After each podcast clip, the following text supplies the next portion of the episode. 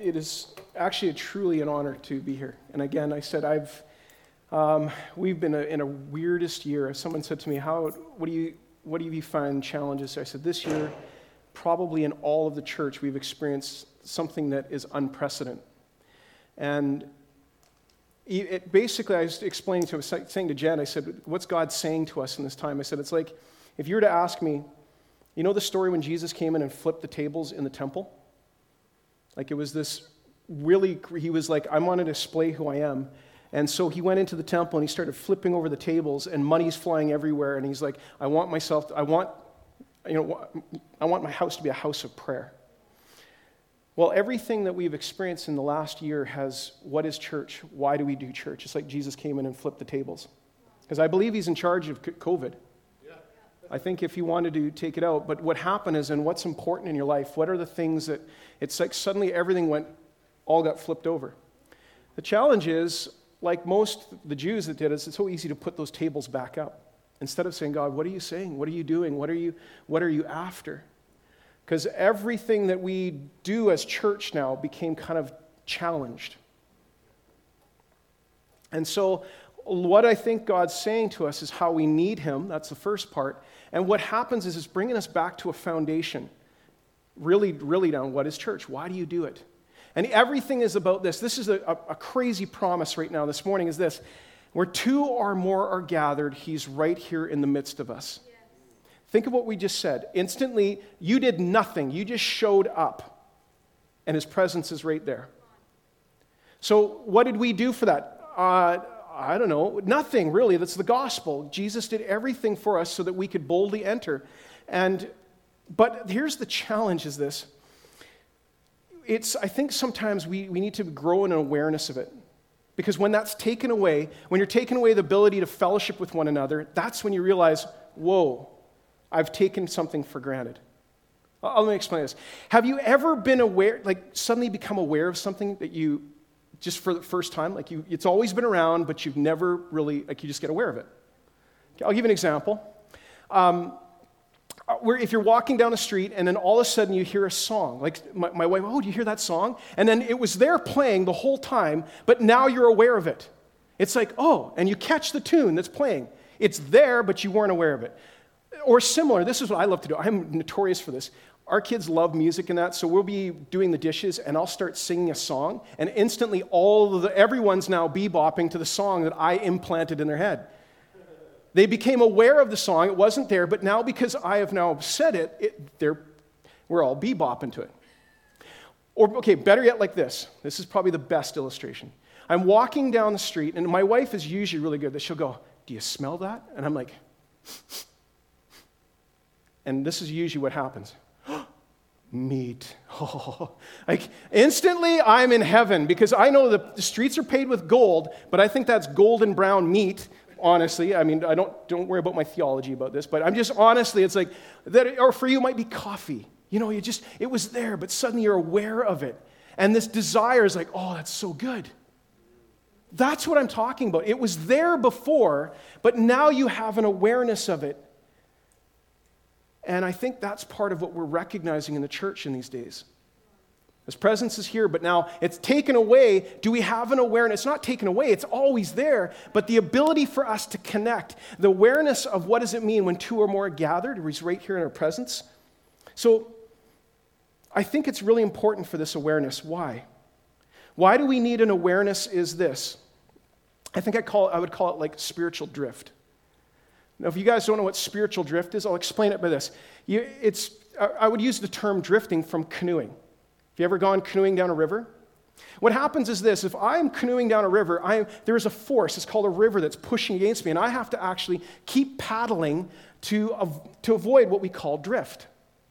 What happens is if I stopped paddling, instantly I'm now carried along by the current. I'm carried along by whatever is there pulling me along. Now, did you know that there is a current in our culture, in our society, and everything that is so anti God? We, we might be aware of it, but I don't know if we're aware of it sometimes. But I do know that it's very easy that if suddenly we were to stop paddling, which direction do we get pulled into? Where do we get suddenly going down? And suddenly God says, I want you to be aware of something this morning. I want you to be aware of me. And I actually believe it's important with our Christian walk because it says in the Bible, in him we live and move and have our being. So we're supposed to do everything through God's power and his strength. And yet, how often are we now wrestling where we kind of do it in our own strength? So I have one, one goal this morning, just one thought. I would like to have us a renewed awareness of the Holy Spirit. I just, you would get one thought today. It's like, He's right here. He's in me. Uh, this one goal this morning, so that what happens is that you will actually get a hunger and a desire and a thirst, even. And so something awakens in you because suddenly you're being attuned to what is there the Holy Spirit. So today it's just about that, keeping aware of the Holy Spirit. Francis, and, and I'll explain it because like this. Francis Chan says this in his book Forgotten God. There's a big gap between what we read in Scripture about the Holy Spirit and how much believers and churches operate today. So what he's saying is this: in many modern churches, you'd be stunned by the apparent absence of the Holy Spirit in any manifest way. And so he, he even elaborates like this. He goes, If he was Satan, or if I were Satan, and my ultimate goal was to thwart God's kingdom and purposes, one of the main strategy, strategies would be to this to get God's people to ignore the Holy Spirit. If I wanted to kill the church, all I do is just get you unaware of the Holy Spirit, and I would do a great job, is what he's saying. Because there's a reality of this familiarity breeds contempt. You ever heard that? You, you become so familiar that you now take for granted what is right there in your midst. And this is where I think this awareness becomes where it's a, it's a beautiful thing that when God said, I, I would not orphan you, I would not leave you alone. I'm with you all the time. But the awareness is a shift. And so I want to share this scripture because this is probably the most challenging. Paul, the Apostle Paul, was talking to a church, Thessalonians, and this church really went through hard times. What had happened is he went and preached the gospel to them, and then because of persecution, because they were trying to swim upstream, they literally, Paul had to leave the church. He, was only there, they say, for three months, and yet the church started. What did he start them? It's crazy. These guys were willing to go through all the hardship. They, fact, where you read it, this book is amazing. They fellowshipped with other, one another. They did all these, like, incredible, just think, three months. And they were like, uh, we're, we're church, man. We're doing this together. Well, at the end of the book, I, I want to get you jumping to the end of the book. He gives them this how to live this out. And he gives these little thoughts that are crucial, that are crazy, like we just like little one hit wonders that you're like, but that's profound. And this is what he says in 1 Thessalonians chapter 5 verse 19. He's closing the book and he's trying to kind of say, I want you guys to get the most important stuff, the way we're going to live this out. And he says this in, in chapter 5 verse 19 to 21. He says this, do not quench the spirit. Do not despise prophecies, but test everything. Hold fast to what is good. Three little, three little verses that are absolutely crazy challenging. Do not quench the spirit. Well, think about this. What, what do I mean? I want to unpack that. What do you mean by not quenching the spirit? Um, because if you think about what he's saying, the word, the definition of quenching is Asibimene is the best way I can try to brutalize any Greek. That's how I did it. Sibimene, which means this the word is to extinguish, or it means to cool. It's something such as heated metal, take an idea of heated metal, and then just cause it to lose its heat or warmth. You remember when Paul, or sorry, John was talking, and Jesus stood in front of the church, and he said to them, uh, You know, you're neither hot nor cold, but you're kind of lukewarm. He's kind of giving a same reference to this the word quenching of the Spirit this idea of becoming lukewarm. And what happens is he's saying, now, do not quench the spirit. Now, here's the first thing I want to make a statement right off the hop. By saying this, is he saying, is Paul saying that you and I have the ability to quench God? Can you and I stop God? That's what he's asking. Now, this, this is a good theological question because I believe this. Paul is not saying that we're able to, our ability to quench God's Spirit, it doesn't mean that he isn't sovereign. It doesn't mean that if God says, I don't care how hard you are, I'm going to move. He can do that. He's never saying to them that you have you somehow now become in control of God. He's never saying that. But what he is saying is there's a partnership with the Holy Spirit now. God somehow in this he is sovereign, but he's going, I'm going to make a, I'm going to actually give you a freedom of choice. Because that's what love is. He says, on this idea, as you're walking out your faith, here's the point. You now have a choice. And with that choice, you can quench the Spirit.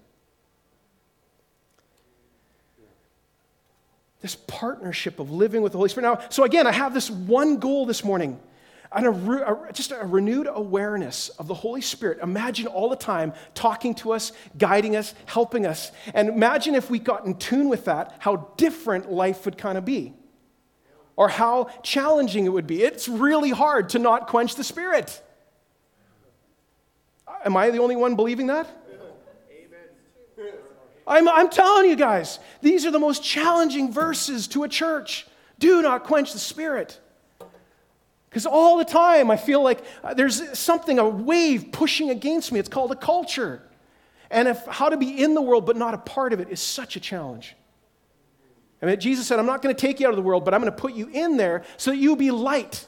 You need the Holy Spirit to go against this flow. And that's the awareness. Like, I try to do this on my own so often. And again, if the Holy Spirit left the church, would anyone even know? Scary thoughts. The only reason, and Carly, I'm going to pick on you, why would you confess? Is the Holy Spirit telling you to do that? I think the Holy Spirit is the one that convicts us of sin, right? So, in order to actually even do confession, you have to hear the Holy Spirit saying, By the way, how you did this, can you repent? The gift of repentance comes from the Holy Spirit. And so, you can't even do this walk unless you're going, I really need you. That's the gospel. So keeping of the of spirit so we don't quench the spirit. That's the whole point. Let's not quench the spirit. Let's, God, how do we encourage it? How do we allow the Holy Spirit to have operation in our lives? Well, the first one, he actually explains how we don't do that, how, how we can uh, not quench the spirit by this keeping aware by not despising prophecies. He explains this right away. Sometimes like I love it when it's like, tell me what we need to do. And he goes, okay, this is what you need to do. How many of you like clear instructions?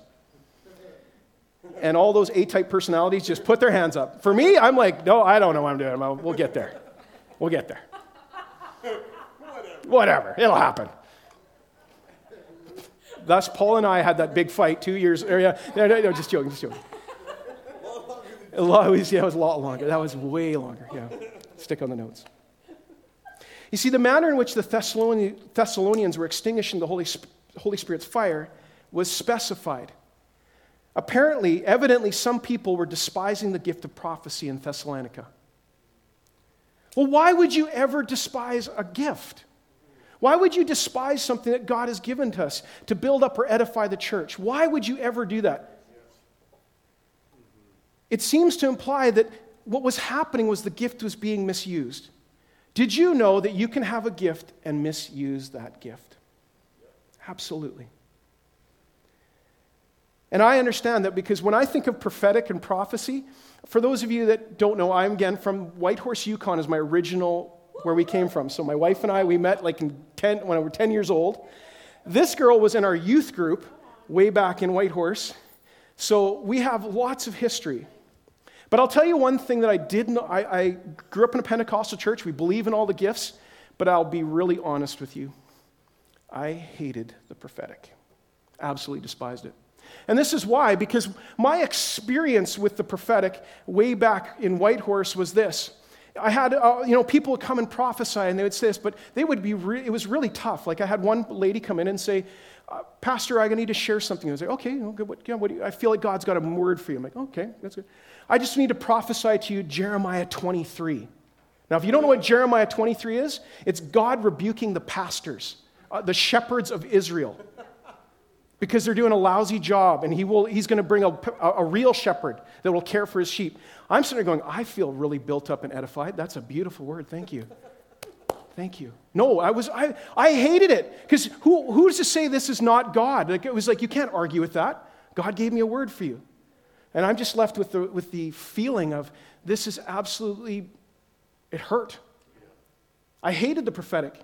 And then God sets me up, though, because what happens, we had a guy named Steve Whitmer come, and Steve Whitmer was very prophetic and a very kind and amazing man. He's like a father, he was like a spiritual father, a guy I had never met. I just, he were doing these revival meetings. I went kicking and screaming. I had to go because I'm the youth pastor. And I get to this revival meeting, and I'm just there, and he goes, I would like to pray for all the pastors. Now, everything inside me goes, just dig your heels in. You, you, it's all a freedom of choice, right? You don't have to do this. But I'm like, I'll go. So I make the choice to even do it, and I am kicking and screaming. And it gets up there, and, and, and Steve looks at me, looks at me, and he goes, Oh, yeah, I, I feel, I got a feeling you're, you're, you're uh, not really open to this. He just said it right out there, and I said, Well, is are you okay with me praying? And I said, Yeah, I'm okay. Go ahead. What happened was absolutely floored me. This very kind, gentle man started to pray, and he said, I have a picture for you. And he started to tell in verbatim a dream I had three days before. He told it exactly a dream that I had, and then he gave me the interpretation of the dream. In fact, I would not have been in Winnipeg had I not had this complete stranger prophesy to me about what God was doing in the direction of my life because I did not know the challenges that we were going to be faced, the change from church to church, to change all of my life in that to go to a totally different city because but God loved me and would speak through someone else. I could have threw out the baby with the bathwater. You see, that's what happened is rather than receiving and, and, and receiving the gift of prophecy, the Thessalonians were just, let's chuck it out. And I get it if you've been hurt. But Paul says this rather than throwing it out, he says, rather test the prophetic, use discernment, chew on the meat and spit out the bones, kind of thing. Don't look at the person, look at what God is wanting to do. You know, ask the question does this line up with the Word of God? Does it build up and edify? Does it confirm something God is already speaking to you? God will not give you another word that He has not already spoken to you. Did you know that? Or He'll confirm something. Because man does not live by bread alone, but every word that proceeds from the mouth of God. And so what happens is you need to have your own bread. And God's speaking to you individually, and that prophetic voice is simply to help confirm. Now, sometimes if it's a judgment, I get it. But even that, you know what? God disciplines those he loves. And when he disciplines me really well, it actually feels good. Not a rebuke, not a hurt. Like, yeah, I gotta, I don't think that was right how I said that to my kids, how I said that to my wife, or how I did whatever. All the gifts can be misused. All of them can. But rather than rejecting them on the basis of inferior words or whatever, just, Paul is saying, weigh them, test them, don't despise them, hold on to them. But again, there's a challenge with it because, as I said, the reality of these hurts or things come in. Maybe you've been hurt by prophetic words. Have you ever been hurt? Yeah. You know what? On behalf of all prophetic people, because the irony is for a guy who hated the prophetic, I came down and suddenly people going, actually, we see a gift in you that you're prophetic. How ironic. Super ironic. But on behalf of prophetic people, I just ask you to forgive us because we make mistakes. There's many times when I've thought God was saying something and I probably said it and I took a leap of faith, but I'm so glad of a people who are okay for me to take risks. That they're okay if I get up here and say, oh, by the way, guys, I think we need to do something for the kids. And like, it's okay, he's a little crazy, but we'll let him do it. It takes a people allowing you to be prophetic to be prophetic. Do you get that? There are people in here today, God was speaking to you, but you didn't say a word because you didn't feel it was okay to say it. And that's the challenge. Maybe you're despising prophecy because you've received a word and it never came to pass. It takes a great deal of courage to give God control over prophetic words. Trust in the Lord with all your heart and lean not in your own understanding. In all your ways, acknowledge him, and he will make your path straight. What if he's given you a word that won't come till 40 years later, like Abraham, or when you're 90? What, do you, what happens then? And God says, Do you trust me? I'm the one that gives these words. He says, Not them. The other part, I think, is this keeping aware by not neglecting the gift. Because here's the thing He says, Do not despise the gift of prophecy, test them, but He also says, Hold on to the good. And this is really the challenge. I, I don't know about you, but thinking about the good, how many of you actually think of more it's how things are going to turn bad? That's me. I'm not going to I'm not going to lie. Often I am a I am a, a hyper vigilance. I think of every scenario, but I'm always thinking it's going to end terrible. So it, that's just the problem with me as a pastor. They're all going, Norm, you think the world's going to blow up? It says it in the Word. the Bible says it's going to blow up. Come on. It's all going to end now, and we're living in the last days. And they're like, calm down. No, no. Like, what he says is this think about the good, which is this. You can actually not quench the spirit by not neglecting your gift. Let me explain by this. You ever heard the term use it or lose it? I don't think in, in, in, the kingdom you can actually lose God's gifts. I think He gives them to you. The problem is if you don't use it, you actually can quench the Spirit, though. Because this is why in 1 Timothy chapter 4, verse 14, Paul talks to Timothy and he says, he's telling this young man how to live. And he says, um, by the way, do not neglect the gift you have received by prophecy and the laying of hands. You've received this gift. Don't neglect it. Then in 2 Timothy, he says this in verse 1 and 6, he says, And I remind you to fan into flame. So, what's his responsibility that he's been given a gift? He's now got to fan it into flame. That's his choice every day to go, Will I use the gift that God has given me? God's sitting there going, I gave it to you, but if you don't use it, it's now quenching or neglecting what has happened, what He's given you. He doesn't take it away, but now what's happening is you have a gift of the Holy Spirit, God in you, lying dormant. And so, neglecting the gift is actually the opposite of fanning the flame. In fact, it's the way we quench the spirit. And so, why would you do that? Why would you quench a gift? Why would you not, why would you neglect it? And why was Paul saying that to Timothy? You need to fan it. Well, because this. And there's lots of reasons, but I'm going to just give you two thoughts. Two. I think the biggest thing that keeps us from fanning into flame and, or neglecting that gift is this is doubt and fear. See, doubt and fear are the enemies of faith and trust. To have fear is to show a lack of faith.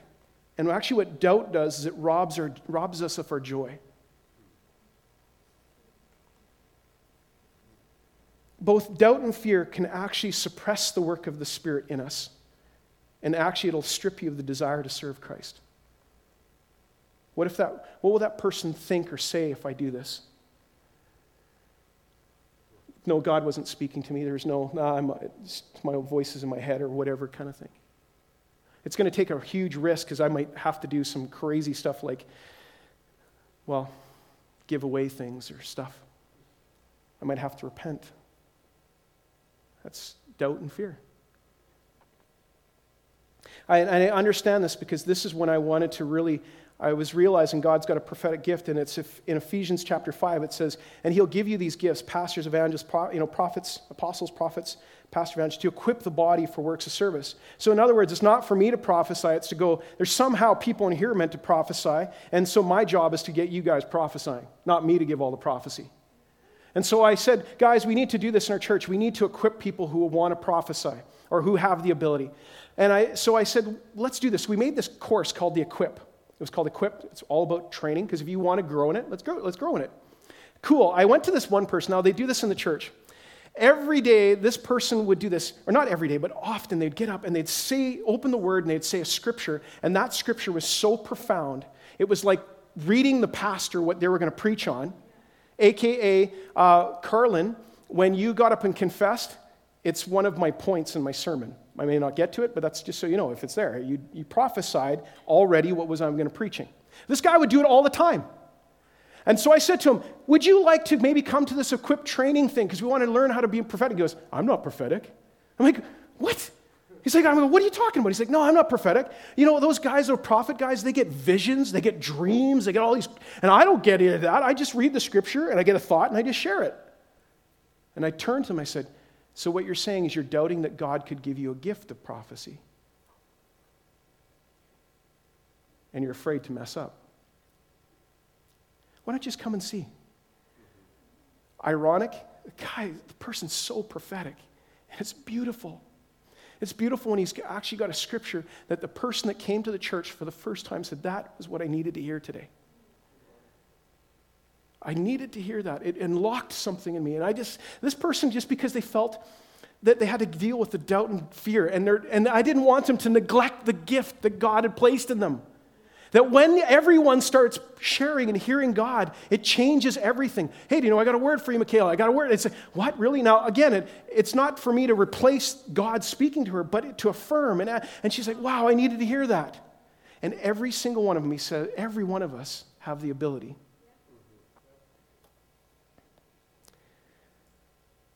Because this is what you need to do. How do we do it? Well, first of all, I give you permission. Practice on the church practice on the church. If it's not safe here to say, I think God's saying something to me, then we're, we're hooped, honestly. The most loving place is a place when you know I can practice and I can make mistakes, and people go, We love you. Ah, that was a little off. Like, no, streets are not made of meat. Sorry, that's not really biblical. I, I don't mind that. I'm, i can deal with that correction. Many of you meatitarians out there are really f- feeling like, no, that's heresy. He, there's meat. There's meat on those streets. I get that. Practice it. But practice it where you know it's, you're able to love each other in correction of that. The other one is because it's this it's all about mission. Prophecy, in a way, is this it's not about just to build up and edify the church, it's so that an unbeliever comes in and sees. And when I started to realize it's more about than just me in the church, it's what happens with me outside the church. That's when it got real. I'm at a Starbucks and I feel I'm sitting there going, okay, God, I just want to use this. You got this gifts in me. You want to, and all of a sudden he goes, yeah, I would like you to go and pray for the, and it's not a voice like that, but it sounds kind of like that. It sounds like my voice, but it's very deep and like, you need to do this. You have a voice. There's that lady at the Starbucks. You know her, the barista. You need to pray for her. Um, no. That's not the Lord. Not at all. You need to go to that lady, the barista over there, and you need to pray for her. I know we've been making relationships. I go to this coffee shop every time, but no, Lord, no. You need to go. Okay, fine. Fine. I've been talking about you need you have a gift, you got to use it, and it's best used out. So I go up to the lady, I'm like, ah, I know this may sound weird, but uh, you know I'm a pastor and you know that I go to church and all that stuff, but I was over there and I felt like God say to me, I'm supposed to pray for you. I'm really like that. I'm not confident. There is no like, I heard the voice of the Lord. It is not like that, people. It is nothing like that. It, in fact, has so much where it's like, this is so stupid and strange. And then what happens? She goes, Did you hear? Did, you, did I hear what? I just got diagnosed with cancer. I, how did you know that? Uh, not me. I just believe that God wanted me to come pray for you because He loves you. And it starts an amazing relationship just to be the Holy Spirit, the prophetic, not just in the church, but in the world, as you're aware of God's presence, as you're aware of these in you. And what happens when you're living like that, it changes everything. So don't neglect this gift. Some of you might even have it, but it's that, oh, how do I do this? Well, here's the thing that I would like to say with you the most. How do you do it? Because this is the last point. I'm gonna, I felt like the, I went on lots of tangents, so she's being amazing. So, how do you do it? Keeping aware of the Spirit by not grieving the Holy Spirit. Did you know that quenching and grieving go very similar? They're hand in hand. And I want to read a scripture to you that's probably the most challenging. Quenching and grieving the Holy Spirit fit together. Ephesians 4, verse 29 and 32 says this. This is what Paul said to the church. He was telling them how they used to walk in darkness and now they're walking in light and they're supposed to live like children of light. And this is what he says Let no corruptive talk come out of your mouths, but only such as is good for building up, as fits the occasion, that it may give grace to those who hear. And do not grieve the Holy Spirit of God, by whom you were sealed for the day of redemption. Let all bitterness and wrath and anger and clamor and slander be put away from you, along with all malice. Be kind to one another, tenderhearted, forgiving one another, as God in Christ forgave you. In front of the command to not grieve the Holy Spirit, and behind the command is this exhortation to be kind, gracious, loving. How are we supposed to operate in this? How are we supposed to cultivate in this? How are we supposed to have an awareness of this? It's all through one thing it's actually growing in love. It's important to, in order to get this awareness of God, it's all through love. It's the fact that God loves you. It's the fact that God wanting us to grow in love. It's all about love. And this is how I know. 1 Corinthians chapter 14, verse 1. Paul was talking about these spiritual gifts, and he talked, and he gave a list, and then he drops, drops right in the middle of it 13. Love is patient, love is kind, doesn't envy, it doesn't boast, it's not you know, he tells you what love is like, which is very similar to Galatians chapter 5, which is the fruit of the Spirit. In the fruit of the Spirit, you have gentleness and kindness and faithfulness, patience, joy. So, how do you quench the Holy Spirit? Just do something in a really unloving manner. You see, God will still give you a gift, but the scary part is we can actually be quenching the Spirit by how we operate either in the flesh or in the Spirit. And I know what the acts of this flesh are it's idolatry, it's sexual morality, it's no, it's anger, fits of rage, jealousy, dissensions. It's crazy to think that in the church we can have more angrier people and fighting over things than operating in love. And then we wonder why the Spirit is quenched. Because here's the point in order to grow an awareness of it, you're actually growing in love. Pursue love is what he says in 1 Corinthians chapter 14 1. Pursue love and eagerly desire the gifts. Pursue love first. So God is trying to say this. He's got you to use the spiritual gift, but focus on the fruit of the Spirit. So think of it this way prophetic is hearing God and sharing with others. Can you say that with me? Hearing God, sharing with others. Really simple. Any can do it, any, a child can do it. Hear God. God said something to me, and I just want to share it with you. But it's a difference between you can hear God, share it with others, and be absolutely rude. You can actually be hearing God and sharing with others and not being kind you can actually be hearing God and sharing with others and bringing dissensions. You can actually be hearing God and sharing with others and be full of idolatry or even sexual morality. All those things that we can do in our flesh. But he says, do not live by the flesh, walk in the spirit, and you will not gratify. There's this need for me to go, God, you know my heart. I actually want, I, I like being rude. And in fact, our whole culture is this way. I like being a jerk. What do you do with fits of rage?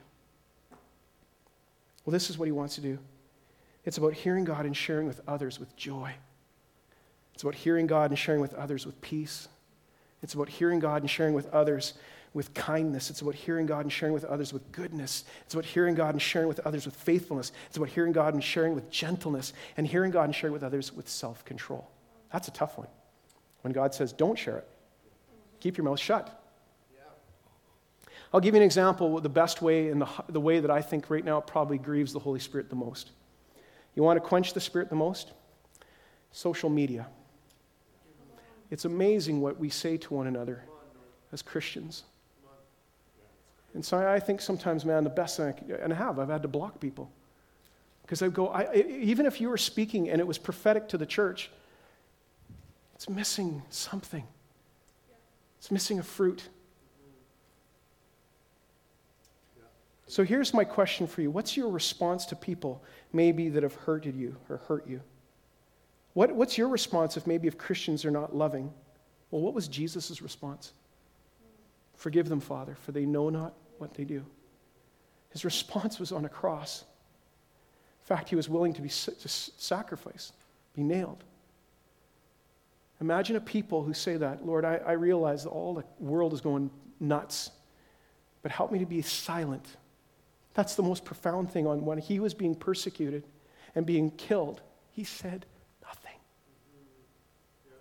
How many of us that when we have been hurt, we actually got to blurt it to the whole world? But he said, Forgive them, Father, for they know not what they do. What's your response to people who betray you? Jesus said, I prayed for you, Peter, when you'd turn your way, that you'd come back. What incredible love. See how hard it is to live these scriptures? To not quench the spirit? Until you get an awareness of God, I need you today. I can't do this. Can't do church. I can't do any of this.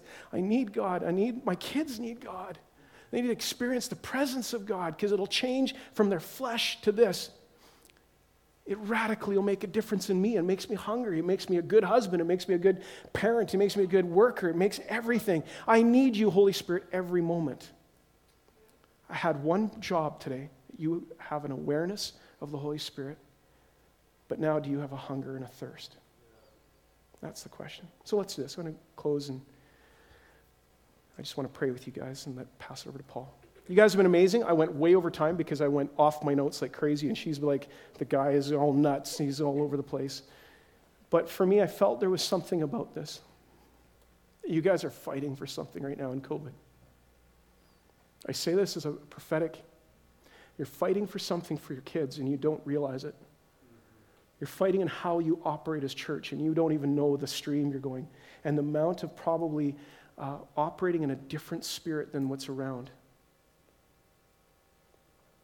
So, I think, Jen, you were singing a song about how God fights our battles at the very beginning. And then you asked that we would open up the doors, that the king, like, almost like that somehow God would now do this fight for us. So I want to pray that for you. Father, I just thank you for the incredible grace that this church has to let me go over time, but to also just, Lord, that right now, it's not by might, it's not by power, it's by your spirit. And I'm hungry, I'm thirsty. I, I recognize my need. I recognize that, Lord, I, I can't, we can't do this anymore. You've stripped everything away. So, what is church? It's about meeting you and meeting with the people. But, Lord, how do we not quench the Spirit is so tough. So, help us today. I pray right now for, Lord, a fresh freshness of the Holy Spirit, an awareness of you. I pray that today you would make us hunger and thirst for you. I want to release the prophetic gift in this place in Jesus' name. I want to pray that, Lord, you would stir up the gifts in here that are people here. They, they, they know it's okay to practice because they have a loving community that lets them. And I thank you for letting them, just receive me today. Bless this time in Jesus' name. Amen.